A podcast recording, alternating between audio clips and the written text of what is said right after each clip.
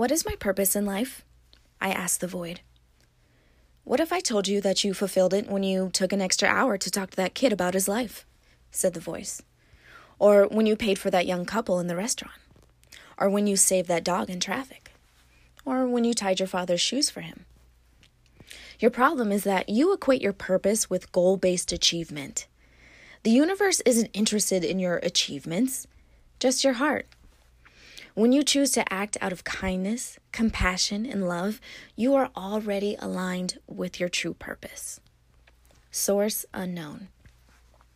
So this episode is for you if you feel pressured to have a purpose, if you feel like you have time limits on discovering what your purpose is, if you've experimented with a lot of different things and you still don't feel like you found your thinglet. And if you already feel like you have a very clear idea of what your purpose is, I would encourage you to listen to this episode anyway, because clinging to ideas of who we are supposed to become doesn't leave too much room to surprise ourselves. So I'm just going to start off with sharing a bit of my experience. So, oh man, as a stylist, I was so convinced that my purpose was to give people confidence and to help them reflect their true selves with their clothing. And now that I'm in a totally different field, I'm like, okay, I had it all wrong, so what's my real purpose? And here lies the first issue of chasing our calling. Because the feeling that our purpose has to be related to our income, or that it has to be some grandiose thing that changes the world, contributes to our stress. There's a lot of content and talk these days on discovering our purpose, and I've been listening to all these experts who have these wildly successful businesses, and they say that they're successful because they've found their calling. And to me, it just seems like this whole concept is starting to become very commercialized, and marketers are capitalizing on this. And then in my brain, I start thinking about, well, is having a purpose an ego thing? Is it a human-made construct?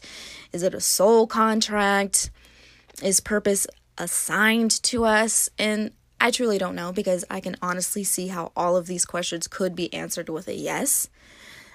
I could see how purpose serves ego, but I could also see how purpose is a soul contract. While there's a lot of answers I don't know, what I do know is that pressuring ourselves to find a reason for our existence doesn't get us very far. Here's what I've learned in my journey as I've tried on different purposes. I've learned that there's no one perfect thing. There's only the best thing right now. I think you'll drive yourself crazy trying to think on a scale any larger than right now. From personal experience, I think it's safe to say that we can easily fall into the trap of feeling empty until we've found this thing called our calling. But this is what these gurus fail to mention. It's almost impossible to create a mission statement broad enough to be applicable throughout all areas of your life. And even if you tried, it would be too watered down to be meaningful. If you're looking for a purpose from a place of inadequacy or emptiness, you've already lost. Here's the thing.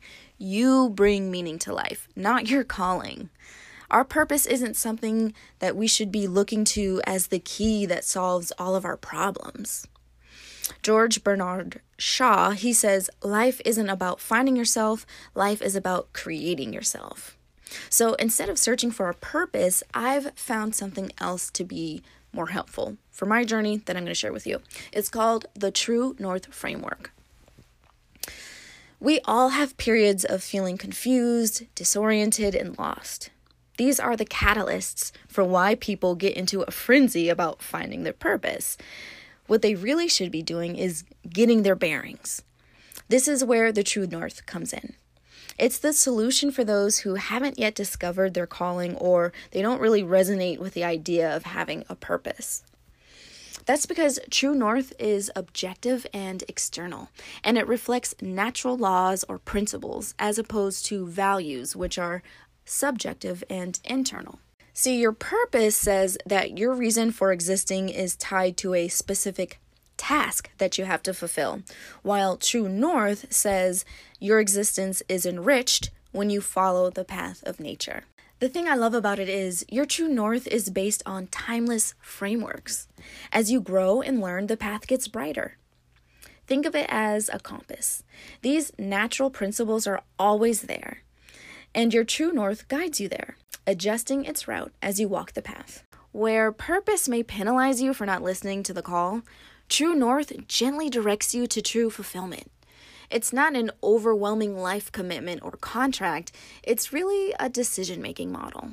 And to dive more into this, I really encourage you to dig into the book called Finding Your Own North Star by Martha Beck. When you aren't aligned with your true north, the world will let you know by what's reflected in your reality. This is something that a purpose can provide. So how do we tap into this True North framework? Well, because True North is based on natural principles and adheres to natural law, to align with the framework, you have to become aware of your natural essence, who you really are, underneath your personality or identity. This is why I say the framework is a decision-making model, because consciously aligning to it gives you the choice to express your natural essence. We connect to our natural essence by gaining a deep understanding of universal law. In nature, we see several laws in play. The law of cause and effect, also known as karma. The law of attraction, everyone knows that one. Birds of a feather flock together, or like attracts like. There's also the law of rhythm, which says everything moves in measured motion. So that's seasons, night and day. Everything moves as it's supposed to, when it's supposed to. There's more laws, of course, but we don't have time to get into the details for all of them. The point I'm really trying to drive home is understanding these natural laws is the key to making decisions that align you to your essence. And I think that's why us humans get so caught up in finding a purpose anyway, because we want to align to our essence. Aligning to the law of rhythm gives you more momentum than what following a purpose could ever give you. Living by the law of cause and effect gives you a profound sense of humility that a purpose can't provide. Are you picking up what I'm putting down?